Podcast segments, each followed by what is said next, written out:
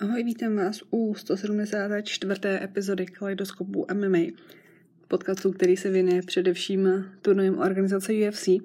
A dneska se to hezky sešlo, protože dneska budu mluvit krátce o kartě UFC Vegas 74, která je naplánovaná na 3. června a proběhne v UFC Apexu. Pro nás v Česku začne karta o půlnoci z soboty na neděli a hlavní karta potom v neděli ve 3 hodiny ráno.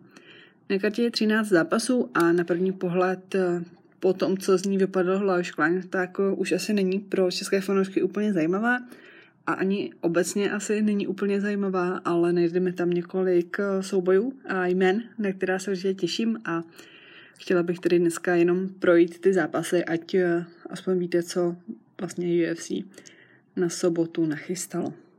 Bez pochyby nejvýznamnější je ten hlavní zápas večera, s tím, že pro Amira Albaziho je to obrovský, řekněme, skok v kariéře. On teda měl v UFC už naplánované zápasy s, se jmény, který, které by se dalo zařadit do té skupinky možných titulových vyzývatelů kolem Kary France. Což moc nedává smysl, protože Kara France samozřejmě titulový zápas v minulém zápase v červenci loňského roku prohrál ale myslela jsem to tak, že jsou vlastně Amir Albazi teďka v žebříčku sedmý a pak na ním jsou vlastně ty zápasníci, řekněme třeba od jedničky do pětky, což jsou ti, ze kterých eh, může kdykoliv vzejít titulový vyzývatel. A Kara France ani výhrou v tom zápasu si asi tu titulovou šanci nezajistí, nebo no, druhý zápas o titul, zejména pokud se Moranovi povede vyhrát nad Pantožou a obhájit titul. Nicméně pro Albaziho by tohle to mohla být eh, vstupenka k titulové šanci, pokud by se mu povedlo v podstatě největší eh, výzvu své kariéry pokořit. Kara France nastupuje do toho zápasu tedy po prohře s Moranem v titulovém zápase. On zatím v UFC prohrál jenom s zápasníky, kteří se jmenují Brandon. Prohrál už dvakrát s Moranem a jednou s Royvalem, což byl zápas, kde byl hodně blízko vítězství ale nakonec prohrál na gilotinu.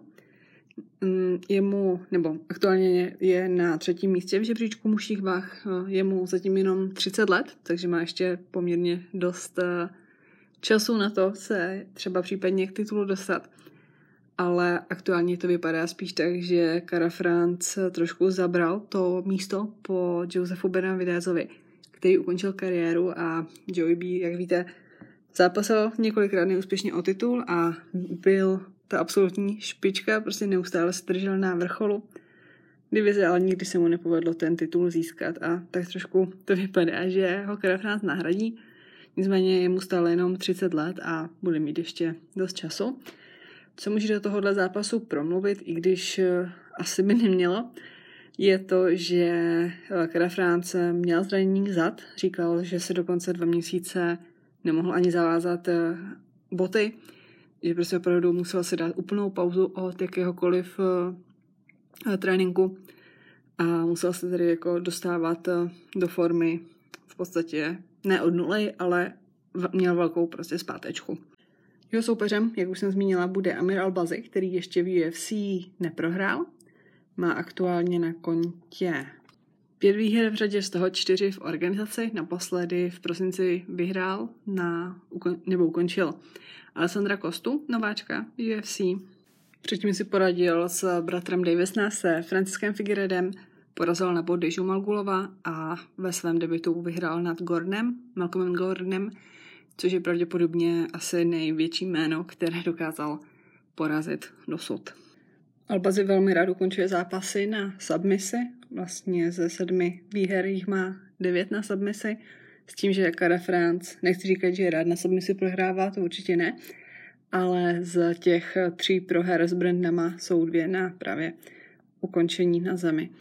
Albazi zatím nikdy nezápasil na pět kol vůbec v kariéře ani před UFC, ale říkal, že je rád, že bude mít dvě kola navíc na to, aby mohl soupeře ukončit, tak uvidíme, jak to dopadne. Albazi původně se připravoval v London Shoot Fighters, ale nevím, jestli pro tenhle kemp nebo už delší dobu se připravoval v Extreme Couture v Las Vegas, kde jsou mimo jiné uh, bratři Bašeratové, kteří mu určitě jsou skvělými tréninkovými partnery.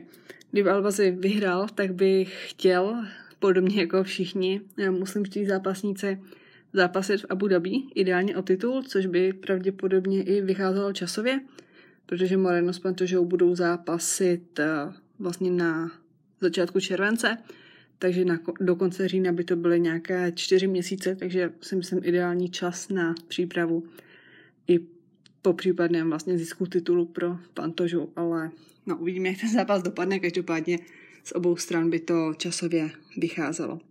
Jako první ale bude muset Albazy vyhrát tenhle ten zápas a jak jsem říkala, měl už sice naplánované zápasy s většími jmény, nebo ne s většími jmény než Cara France, ale s dobrými zápasníky, ale nikdy k ním nedošlo.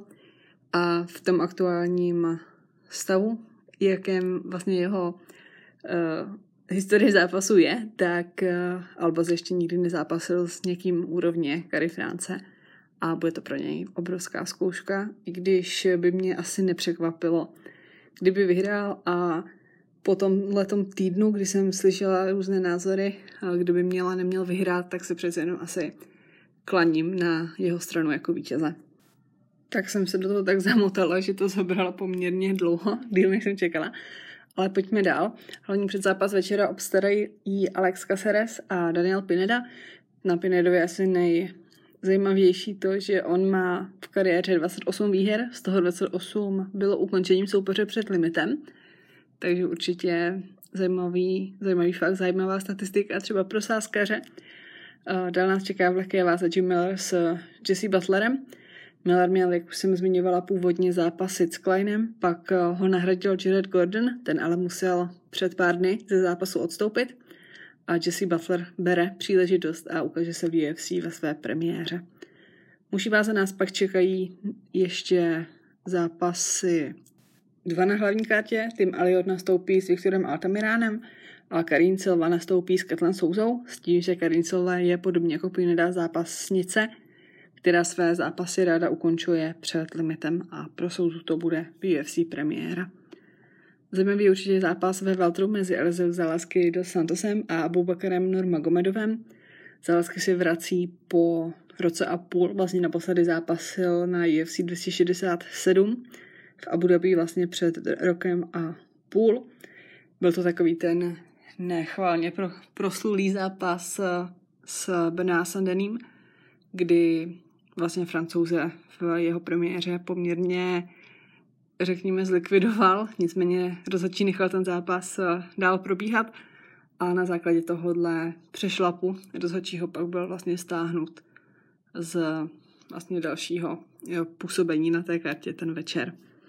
Abu Bakar, asi víte, je bratranec Chabíba a po úvodním klopítnutí, úvodním zápase v UFC se zavadou, dokázal vyhrát na Jerdem Goodnem a naposledy na konci loňského roku také v Abu Dhabi, ale o rok později porazil Gadžiho Omar Gadžieva.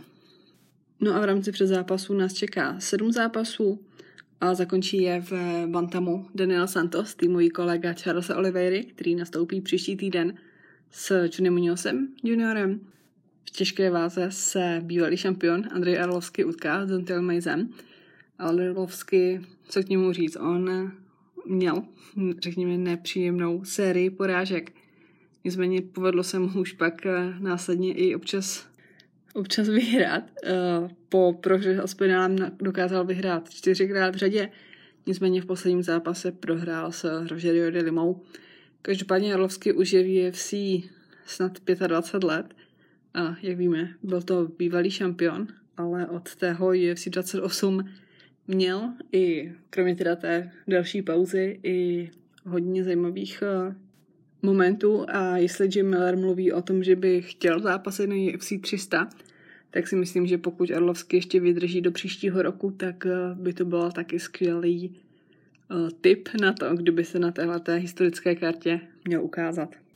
V Bantamu pak eh, John Castagnada nastoupí s Muinem Gafurovem, Tadžikistáncem a vlastně dva zápasníci z Tadžikistánu se představí na téhle kartě, protože Jamie Mullarkey přišel na poslední chvíli o soupeře, opět se mu měnil soupeř v průběhu kempu a nastoupí s Mohamedžanem Najmovem, který tenhle ten zápas bral na poslední chvíli a je rovněž z Tádžikistánu. Mularký se tak oproti tomu původnímu soupeři, když měl vlastně zápasy původně s Gurumem Kutateladzem, dostal vlastně z největšího outsidera na kartě do role největšího favorita. Ve slamové váze žen Jinju Fry nastoupí s Alice Reed, v Bantamu pak Luan Lacerda nastoupí s Damonem Blackshearem. Blackshear je možná jedna z nejlepších jedna z nejlepších zápasníků UFC, kteří ještě nepro, nebo kteří už eh, mají za sebou dva zápasy a ještě nevyhráli. Blackshear nicméně nastoupil nejdříve s Zalalem, se kterým remizoval a následně prohrál s Basharatem. Tam si myslím dokonce i ten zápas bral nějak na poslední chvíli. A myslím si, že ta jeho, jak to říct, eh, to, to jakým způsobem on dokáže, eh, nebo zápas, ty jeho kvality jsou rozhodně eh, vyšší, než jeho rekord v UFC naznačuje. A má za sebou UFC jeden zápas, kdy prohrál s Kodym Stamenem ale to je taky zápas, který není, zápasník, který není úplně jako přehlédnutelný.